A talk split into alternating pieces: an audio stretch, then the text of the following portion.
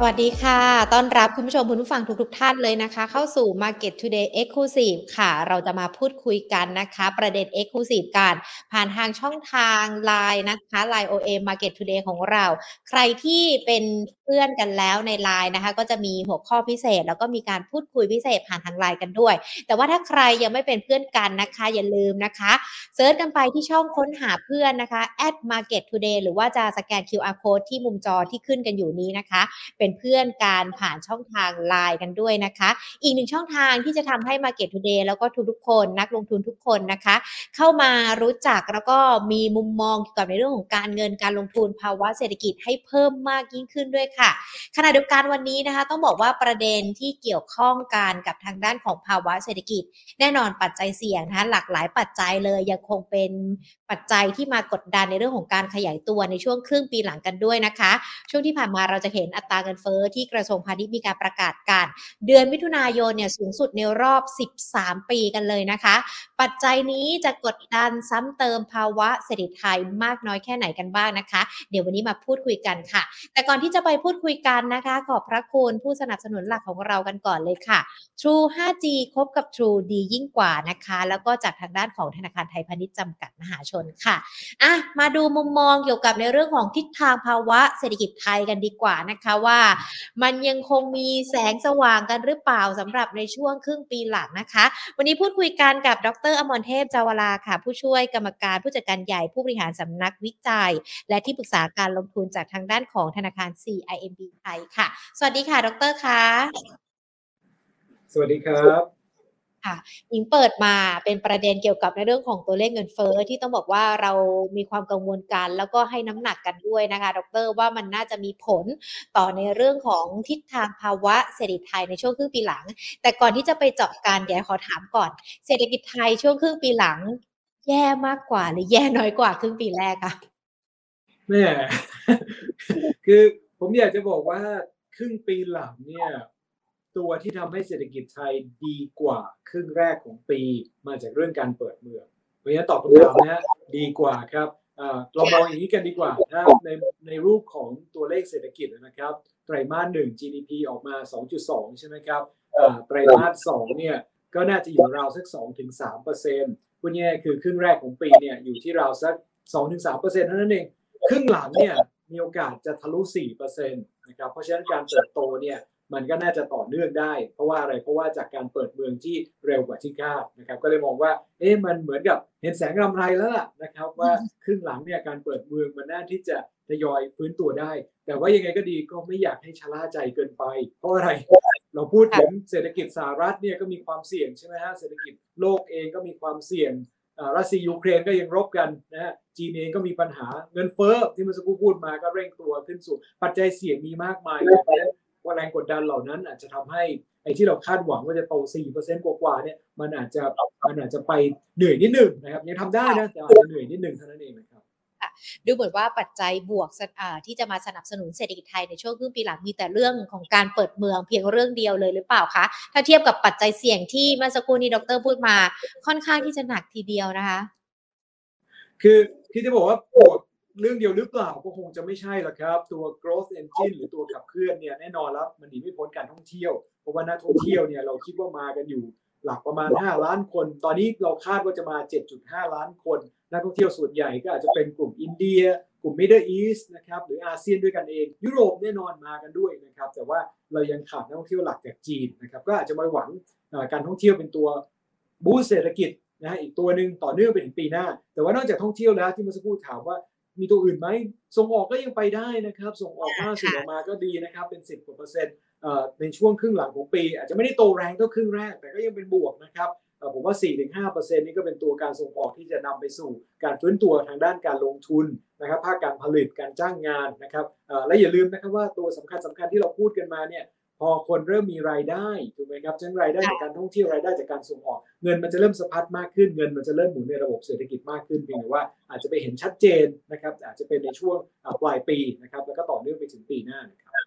ค่ะอะเปิดเมืองท่องเที่ยว แล้วก็ในเรื่องของการส่งออกที่ดูเหมือนว่าอาจจะเป็นเครื่องยนต์ที่เป็นตัวเร่งในเรื่องของการเจริญเติบโตทางเศรษฐกิจไทยในช่วงครึ่งปีหลัง แต่ว่ามันอาจจะไปต่อได้แต่อาจจะต้องเหนื่อยสักนิดนึง เพราะว่ามีปัจจัยเสี่ยงที่นักลงทุนยังคงต้องจับตา ทีนี้ปัจจัยเสี่ยงนะคะ มันมีอะไรกันบ้างเหรอคะดร ที่เรายังคงให้น้ำหนัก แล้วก็อาจจะต้องติดตามสถานการณ์กันอย่างใกล้ชิดด้วยอะค่ะ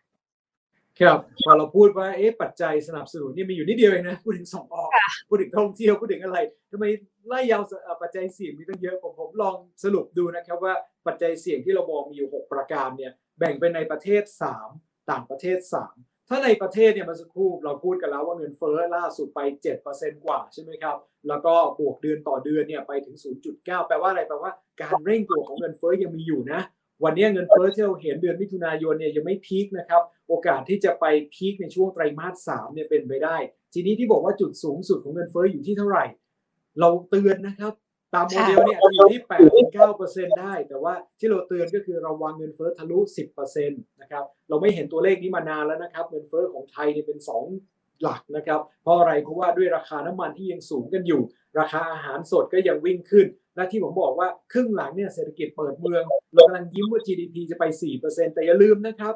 คนก็อั้นการใช้จ่ายมาเป็นเวลานาน เพราะฉะนั้นคนที่แห่ใช้จ่ายมากๆเนี่ยมันจะเกิด demand-pull inflation ก็คือเงินเฟ้อที่มาจากฝั่งอุปสงค์นะครับที่คนจะเริ่มจับจ่ายใช้สอยมากขึ้นราคาสินค้าก็จะเพิ่มได้มากขึ้น อันนี้ก็จะเป็นตัวที่กดดันเรื่องของการบริโภคได้ในต่อไปนะครับสองครับ ความเสี่ยงอีกอันหนึ่งก็คือบาทอ่อน ตอนที่พูดถึงบทความเนี่ยเงินบาทตอนนั้นประมาณสัก35กว่ากว่าเคยมีโอกาสคุยกับลูกค้า หรือว่าผู้ประกอบการตอนที่เงินบาท34เราก็เตือนว่าเงินบาทจะไป36คนก็ยังไม่ค่อยมั่นใจเท่าไหร่ตอนนี้ครับบาทจะเป็น 36 อยู่แล้วนะครับ บาทต่อดอลลาร์สหรัฐเราอาจจะบอกว่าบาทเคลื่อนไหวกับภูมิภาค อย่างน้อยก็ช่วยการส่งออกนะครับแต่ว่าอย่าลืมว่าตัวที่เป็นสินค้าที่นำเข้านะครับก็จะมีราคาที่สูงอย่างเช่นน้ำมันนะครับสินค้าอื่นๆนะครับอาหารสัตว์เช่นกันเพราะฉะนั้นกลุ่มที่เกี่ยวข้องกับการนำเข้าก็จะได้รับผลกระทบเช่นกัน กลุ่มส่งออกก็อาจจะพอยิ้มยิ้มได้นะครับโดยเฉพาะกลุ่มอิเล็กทรอนิกส์ยานยนต์ชิ้นส่วนหรือผลิตภัณฑ์อื่นๆนะครับแต่ว่าก็อาจจะกดดันเหมือนกันว่าถ้าบริหารจัดการก็ต้องบริหารจัดการให้ดี3ครับปัจจัยเสี่ยงอีกอันหนึ่งในประเทศก็คือเรื่องของการเมือง ที่อาจจะมีความร้อนแรงในช่วงนี้นะครับจากเรื่องของนโยบายต่างๆ หรือหรือเรื่องของการพิพายไม่ไว้วางใจนะครับ แต่ว่าตัวพวกนี้อาจจะเป็นปัจจัยระยะสั้นนะครับ แต่ว่าอาจจะกดดันในเรื่องของการลงทุน คนอาจจะเวทแอนซีก็คือรอลงทุนนะครับในโครงการต่างๆ ถ้ามีความชัดเจนมากกว่านี้นะครับก็อาจจะเป็นอะไรที่ต้องติดตามนั่นก็ในประเทศ ผมไม่ค่อยห่วงในประเทศนะครับแม้ว่าเงินเฟ้อจะเร่งสูง แต่ว่าผมว่าประเทศไทยตอนนี้ต้องห่วงปัจจัยเสี่ยงต่างประเทศให้ดี เพราะว่าเรากำลังเปิดเมืองท่องเที่ยวเรากำลัง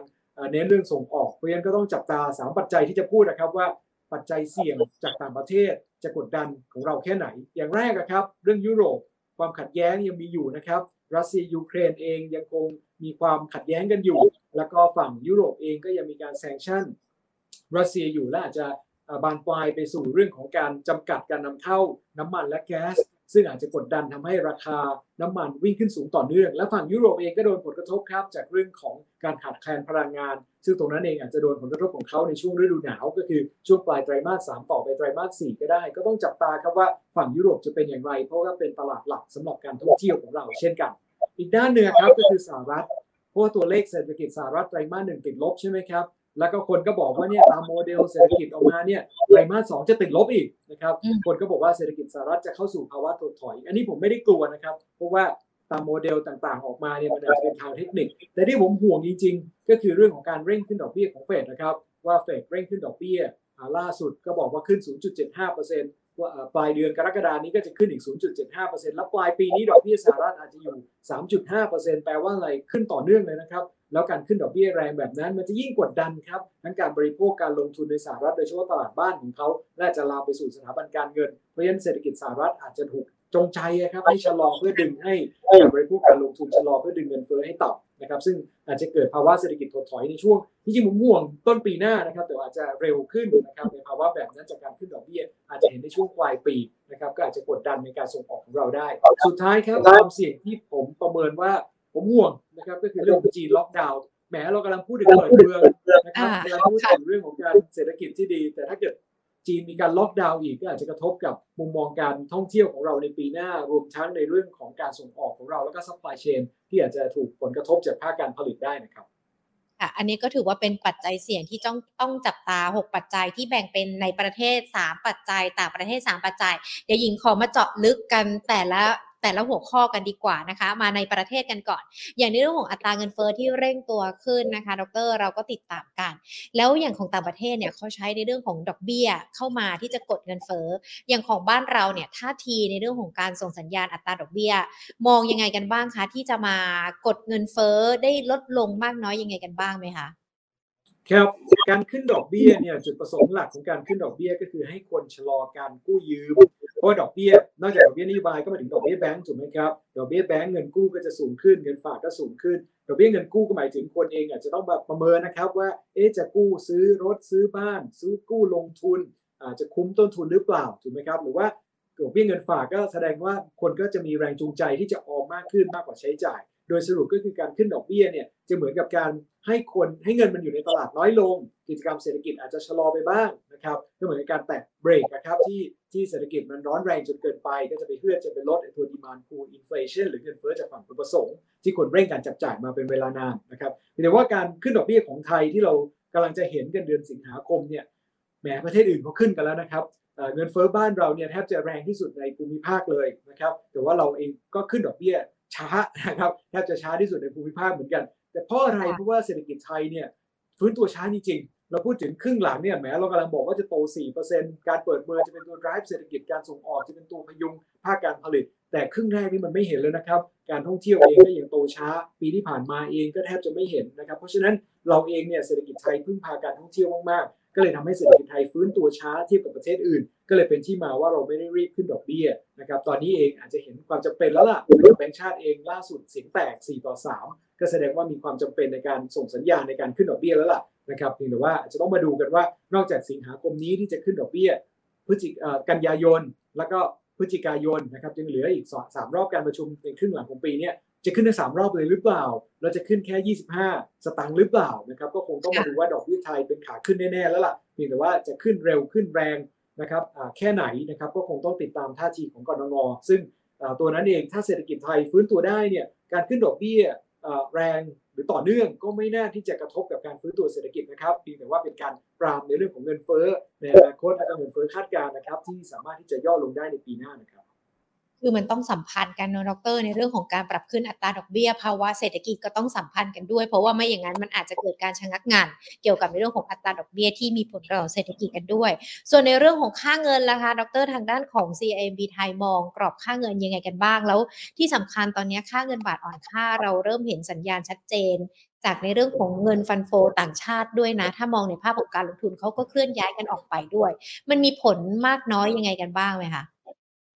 เพราะว่าบาทอ่อนเพราะอะไรนะครับเพราะว่าดอลลาร์แข็งอันนี้พูดง่ายเลยนะครับเพราะว่าเศรษฐกิจสหรัฐร้อนแรงเขาขึ้นดอกเบี้ย ความน่าสนใจในรูปเงินดอลลาร์สหรัฐก็มีสูง คนเองก็กังวลนะค่าเงินในตลาดเกิดใหม่ ก็เลยเห็นการเทขายบอลเทขายหุ้นนะครับในช่วงที่ผ่านมาก็นำเงินโยกย้ายกลับไปที่ดอลลาร์สหรัฐนะครับก็บาทก็อ่อนในทิศทางเดียวกับภูมิภาคแล้วกันนะครับแล้วก็มองดูสกุลเงินอื่นเนี่ยก็อ่อนค่าเทียบดอลลาร์สหรัฐด้วยกันนะครับบาทเองอาจจะแรงกว่าเพื่อนในช่วงแรกเพราะว่า เราเองได้รับผลกระทบจากการขึ้นดอกเบี้ยที่ช้า หรือว่าในเรื่องของการพึ่งพาการท่องเที่ยว แต่ตอนนี้นะครับบาทเองอยู่ในระดับ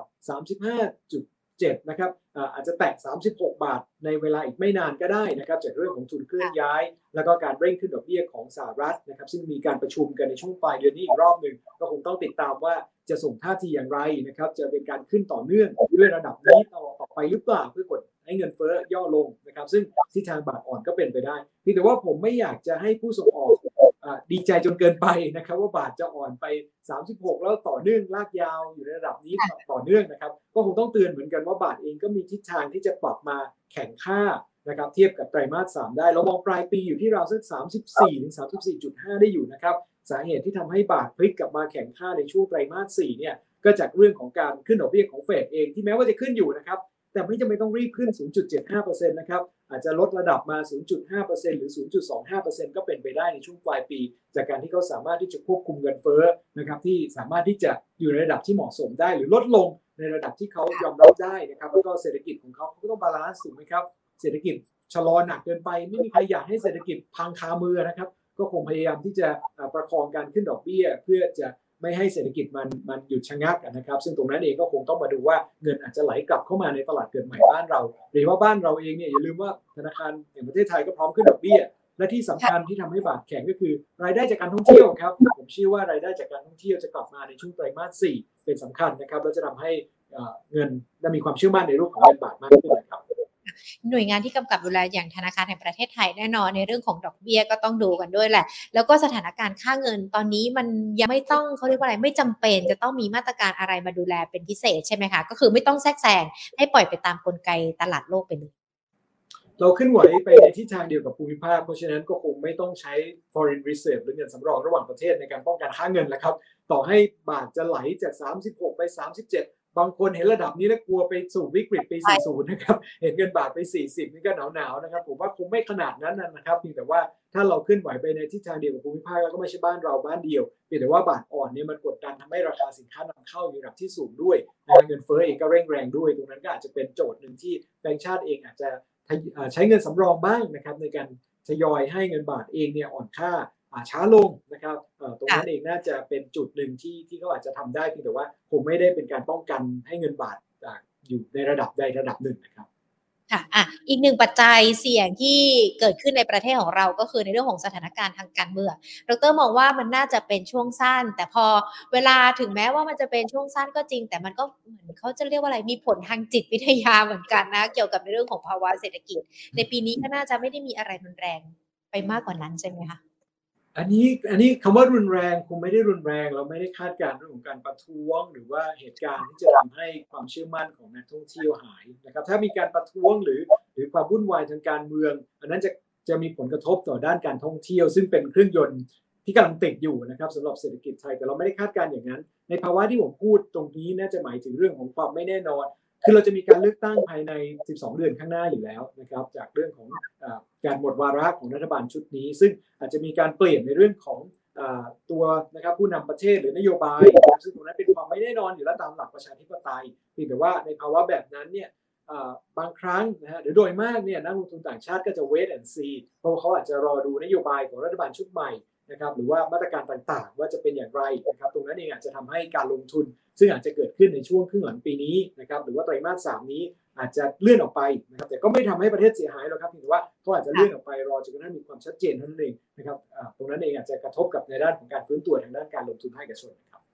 อะก็ถือว่าเป็นปัจจัยเสี่ยงนะคะสามปัจจัยที่เกิดขึ้นจากในประเทศที่ดรมอนเทพนะคะ อธิบายรายละเอียด แล้วก็ชี้แจงให้นักลงทุนหรือว่าแม้แต่คุณผู้ชมคุณผู้ฟังเข้าใจมากยิ่งขึ้นนะคะว่าแต่ละความเสี่ยงเนี่ยมันจะมีความรุนแรงมากน้อยอย่างไรกันบ้าง แล้วสถานการณ์มันจะคลี่คลาย หรือว่าในอนาคตเป็นไปในทิศทางไหนกันด้วยนะคะ ทีนี้มาดูปัจจัยจากต่างประเทศกันบ้าง ที่ดูเหมือนว่าอาจจะมีความน่ากังวลกว่าปัจจัยในประเทศของเรา เพราะว่าเราอาจจะควบคุมไม่ได้ด้วย แล้วก็ไม่คาดคิดด้วยนะคะว่าสถานการณ์มันจะยืดเยื้อไปถึงเมื่อไหร่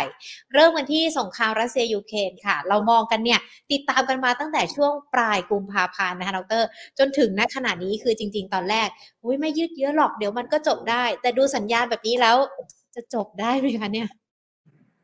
นั่นน่ะสิครับถามนักเศรษฐศาสตร์นี่นักเศรษฐศาสตร์ก็จะตอบว่าไม่เกิดหรอกสงคราม ตอนที่เขาไปส่งทหารไปประชิดชายแดนเราก็บอกว่าไม่เกิดหรอกนะครับ พอเกิดขึ้นมาเราก็ไม่ได้คิดว่าจะยืดเยื้อขนาดนี้นะครับ หรือว่าตอนที่เขาถูกแซงชั่นเราก็ไม่ได้คิดว่าจะถูก sanction ด้วยมาตรการ SWIFT นะครับที่มีการจำกัดเรื่องของการโอนเงิน เราก็ไปมองในรูปปี 2014 ที่รัสเซียบุกยึดยูเครนไครเมียนะครับซึ่งอาจจะกระทบกับบางส่วนเท่านั้นเองนะครับแต่ว่าตอนนี้เอาเป็นว่าสถานการณ์เนี่ยคาดเดายากแล้วล่ะ อาจจะยืดเยื้อนะครับเพราะว่าทางฝั่งของรัสเซียเองก็อาจจะต้องการนะครับอะไรที่มากหน่อยนะครับ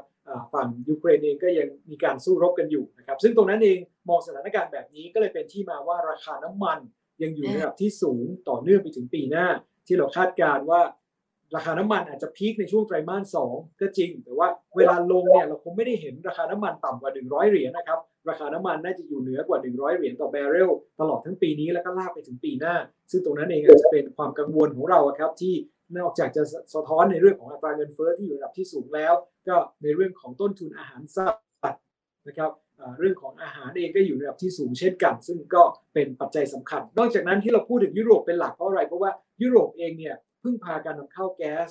จากรัสเซียมาก นอกจากน้ำมันนะแก๊สเองก็พึ่งค่อนข้างมาก แล้วพลังงานทางเลือกเอง ซึ่งแม้ว่าเขาจะพัฒนาพลังงานทางเลือกอื่นๆมากมาย แต่ว่าก็ไม่เพียงพอนะครับการที่เขาพึ่งพารัสเซียในจุดนี้ก็อาจจะมองว่าไตรมาสสามเองเนี่ย อาจจะโดนผลกระทบก็จริงนะแต่ที่ผมห่วงจริงๆ คือเรื่องฤดูหนาวครับที่กำลังจะมาถึงในช่วงปลายไตรมาสสามจนถึงไตรมาสสี่ซึ่งอาจจะกระทบกับการใช้พลังงานของฝั่งยุโรป ซึ่งที่ต้องใช้มากนะครับแล้วอาจจะกระทบทำให้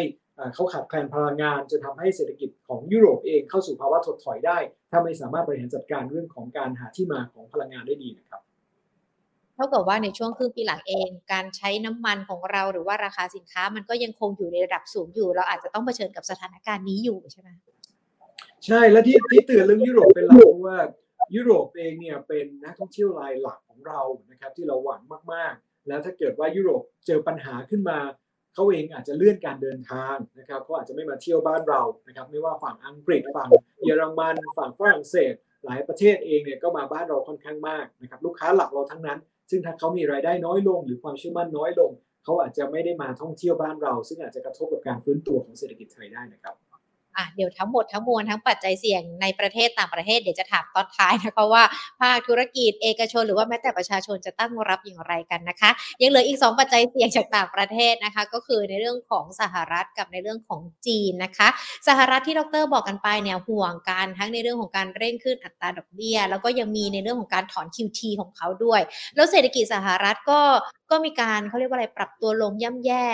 เรามองคือหลาย ๆ ฝ่ายนักวิเคราะห์จากต่างประเทศเขาก็มองว่ามันอาจจะเข้าสู่ภาวะถดถอยด้วยหรือเปล่า ก่อนหน้านี้เจเน็ตเยเลนหรือว่าแม้แต่คุณเคนที่บูดก็ออกมาบอกนะ ต้องขอโทษเลยอะที่คาดการในเรื่องของสถานการณ์การเติบโตของสหรัฐที่ผิดพลาดกันไป มันย่ำแย่ขนาดนั้นเลยเหรอคะดรโอ้แย่มาก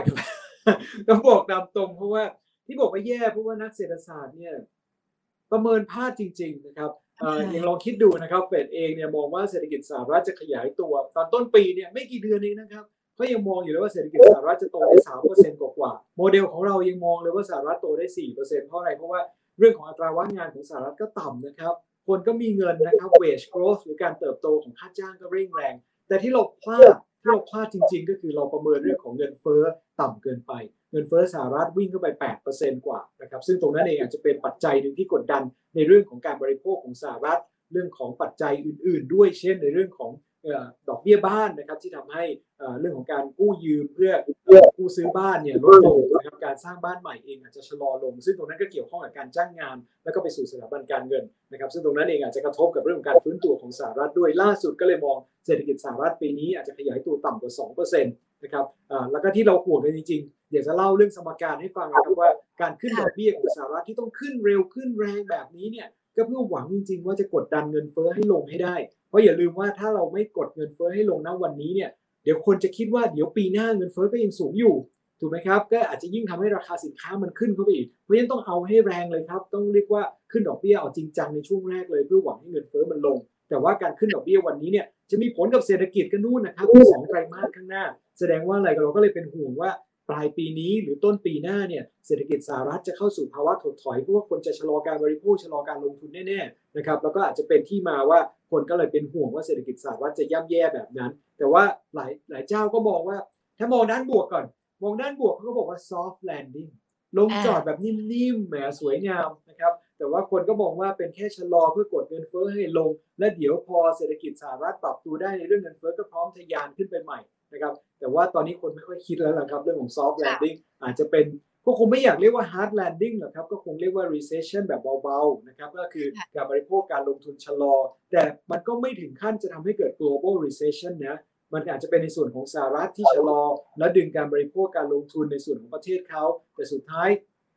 การจ้างงานของเขาก็ยังดีนะครับ อัตราว่างงานก็ยังถือว่าต่ำนะครับ ต่อให้อัตราว่างงานขึ้นไปที่ระดับสัก 4%กว่าๆก็ไม่ได้น่ากังวลนะครับ ถ้าเป็นแบบนั้นเนี่ยยังเชื่อว่าการส่งออกของเราเองในสินค้าสำคัญสำคัญก็ไปได้ก็ไม่น่ากระทบกับเศรษฐกิจโลกและเศรษฐกิจไทยเท่าไหร่คือว่าแน่นอนแล้วครับ ภาพแบบนี้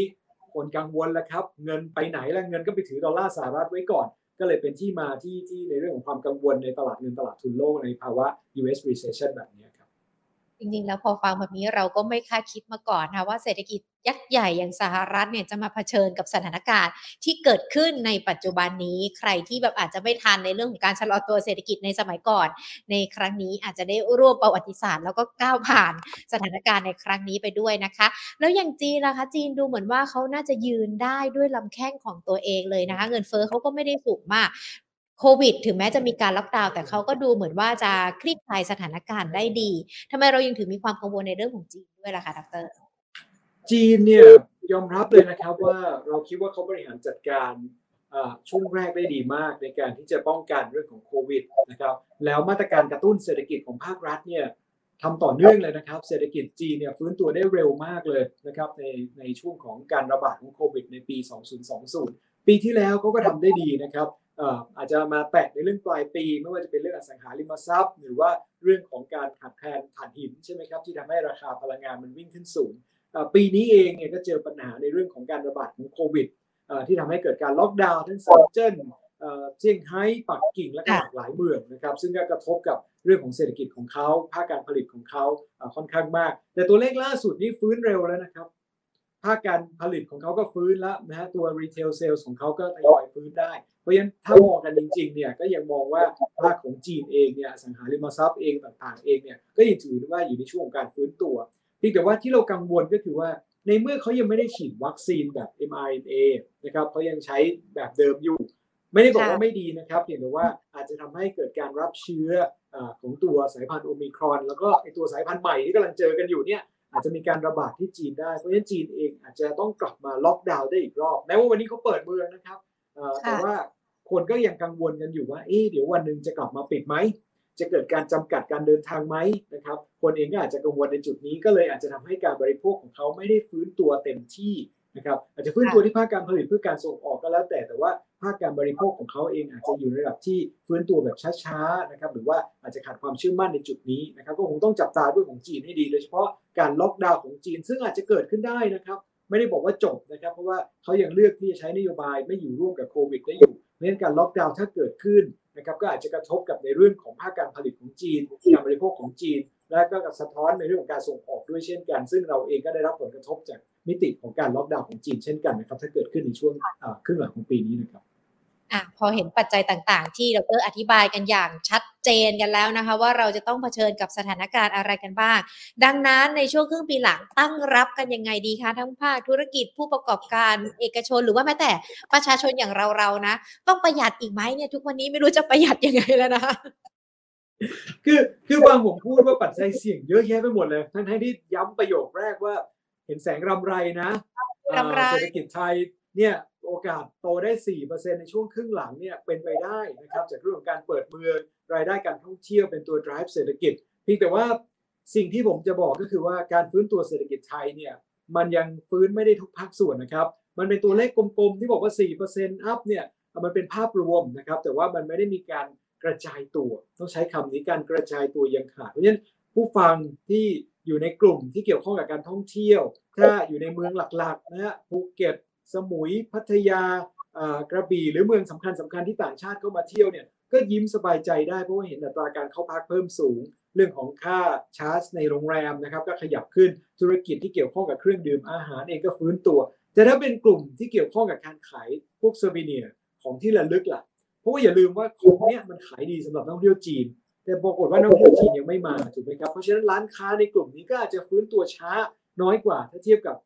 พวกกลุ่มที่เกี่ยวข้องกับโรงแรมร้านอาหารถูกไหมครับหรือว่าเมืองอื่นๆล่ะผมพูดอยู่แค่ไม่กี่เมืองเองนะครับแล้วเชียงใหม่ล่ะหรือว่าเมืองอื่นๆล่ะนะครับที่เน้นการท่องเที่ยวจากคนจีนหรือว่าคนในประเทศเขาก็ยังไม่ได้ฟื้นตัวถูกไหมครับนักท่องเที่ยว 7.5 ล้านคนที่เราคาด มันก็ยังน้อยกว่า 40 ล้านคนในช่วงก่อนโควิดเพราะฉะนั้นวันนี้เองแม้ว่าจะเกิดการฟื้นตัวก็ยังขาดการกระจายตัวอยู่นะครับแล้วก็ยังขาดนักท่องเที่ยวจีนอยู่ ก็คงต้องจับตากันนะครับว่ากลุ่มที่อาจจะยิ้มขึ้นมาได้หน่อยก็มีกลุ่มหนึ่ง แต่ว่ากลุ่มที่ยังต้องรอการฟื้นตัวก็ยังมีอีกมากมายนะครับ ก็อาจจะเห็นการฟื้นตัวที่เริ่มกระจายขึ้นถ้าเกิดว่าเกิดคนไทยเที่ยวกันเองมากขึ้น การเปิดเมืองเข้าไปหลากหลายจังหวัดมากขึ้น เศรษฐกิจมันเริ่มหมุนมากขึ้น ก็อาจจะต้องรอในช่วงปลายปีถึงปีหน้านะครับน่าจะเห็นเงินที่มันสะพัดมากขึ้น ในจุดนั้นจากเรื่องของการเปิดเมือง นอกจากนั้นการส่งออกบาทอ่อนก็ช่วยราคาสินค้าเกษตรนะครับอ่าเราพูดถึงระดับกลางระดับบนไปแล้วอ่าภาคเกษตรระดับล่างเป็นอย่างไร เพราะว่าราคาต น้ำมันมันก็ดึงราคายางพาราราคาปาล์มราคาสินค้าเกษตรขึ้นไปหมดนะครับเพียงแต่ว่าลืมคิดไปนะข้าวเองราคาลงอยู่ หรือต่อให้นิ่งๆได้ แต่ว่าราคาปุ๋ยยาฆ่ามาแมลงราคาปัจจัยอื่นๆเนี่ยภาคการผลิตเนี่ยเพิ่มขึ้นสูงหมดถูกไหมครับตรงนั้นเองอาจจะกดดันภาคเกษตรอยู่แม้ว่ารายได้จะสูง แต่ว่ากำไรเองอาจจะลดลงนะครับก็อาจจะทำให้กำลังซื้อระดับล่างที่มาสักครู่ถามว่ายังต้องรัดเข็มขัดอยู่ไหมก็คงจำเป็นนะครับโดยเฉพาะนี่ครัวเรือน ยังยังเพิ่มขึ้นสูงนะฮะทะลุ 90% GDP ก็คงยังสูงต่อเนื่องได้โดยเฉพาะระดับล่างเองเนี่ยจะต้องระมัดระวังการใช้จ่ายได้อยู่ แต่ไม่ได้บอกว่า คนมีตังค์ให้นำเงินใส่กระเป๋านะใส่ตู้เซฟไว้ไม่เอามาใช้นะครับ ก็คงบอกว่าอยู่ที่เราด้วยถ้าเราเห็นรายได้ที่เติบโตได้มีความเชื่อมั่นในการใช้จ่ายได้ ผมเชื่อว่าวันนี้ของราคาถูกนะครับ ใครที่อยากจะซื้ออสังหาริมทรัพย์ซื้อคอนโดเนี่ยยังเป็นตลาดของผู้ซื้ออยู่นะครับ ก็อาจจะหาจังหวะนี้ในการลงทุนได้นะครับ ค่ะะฟังดรแบบนี้แล้วนะคะเห็นแสงรำไรของทิศทางภาวะเศรษฐกิจไทยช่วงครึ่งปีหลัง ควบคู่ไปกับความเสี่ยงที่จ้องจับตานะคะ ความเสี่ยงแต่ละความเสี่ยงเนี่ยมันมีที่มาแล้วก็มีที่ไปที่เราต้องระมัดระวังกันด้วย ดังนั้นเองเนี่ยติดตามกันแล้วไม่ได้หมายความว่าต้องมากังวลนะ วันนี้พูดคุยกันถึงความเสี่ยงที่อธิบายให้เข้าใจชัดเจนมากยิ่งขึ้น แล้วก็สนุกด้วยนะคะ ดร เชื่อว่าวันนี้หลาย ๆ คนเนี่ยฟังกันแล้วก็จะเข้าใจมากยิ่งขึ้นเกี่ยวกับในเรื่องของการเติบโตของเศรษฐกิจไทยกันด้วยนะคะ วันนี้ขอบพระคุณดรมากๆเลยนะคะ ที่มาพูดคุยกันแล้วเดี๋ยวโอกาสหน้าเราพูดคุยกันอีกนะคะ ยินดีครับ สวัสดีครับ สวัสดีค่ะ เอาละค่ะคุณผู้ชมคะเราได้เห็นกันแล้วนะคะว่าทิศทางภาวะเศรษฐกิจไทยในช่วงครึ่งปีหลังจะเป็นอย่างไรกันบ้าง ปัจจัยต่างๆ ยังคงมีอยู่ที่ทำให้เราต้องติดตาม แต่ว่าการเจริญเติบโตทางเศรษฐกิจไทยในช่วงครึ่งปีหลังก็ยังคงมีอยู่นะคะ จากในเรื่องของการท่องเที่ยว การส่งออกรวมไปถึงการเปิดเมืองกันด้วย ประชาชนอย่างเราๆเนี่ยถึงแม้ว่ายังคงมีปัจจัยเสี่ยงกันอยู่ รัดเข็มขัดกันต่ออีกสักระยะหนึ่งนะคะ เพื่อที่จะทำให้ในอนาคตเนี่ยเราอาจจะมีสภาพคล่องที่เพิ่มมากขึ้น ผู้ประกอบการภาคธุรกิจค่ะคนที่ได้รับประโยชน์ก็อาจจะใช้จังหวะนี้ในการที่จะเร่งเสริมในเรื่องของธุรกิจของตัวเอง แต่ว่าคนที่เสียประโยชน์กับสถานการณ์ต่าง ๆ ที่เกิดขึ้น อาจจะต้องมาดูกันใหม่ว่าเราจะมีแผนตั้งรับอย่างไรกันบ้างนะคะ เป็นภาพรวมมุมมองที่นำมาพูดคุยกันกับดรอมรเทพนะคะ ให้เราเห็นภาพในเรื่องของการดำเนินการทางเศรษฐกิจมากยิ่งขึ้นด้วย เพื่อที่จะเป็นประโยชน์ทั้งในเรื่องของการใช้ชีวิต แล้วก็การลงทุนกันด้วยค่ะ ส่วน Market Today Exclusive นะคะ รอบหน้าจะเป็นเรื่องอะไรห้ามพลาดกันเลยนะคะ วันนี้ลากันไปก่อน สวัสดีค่ะ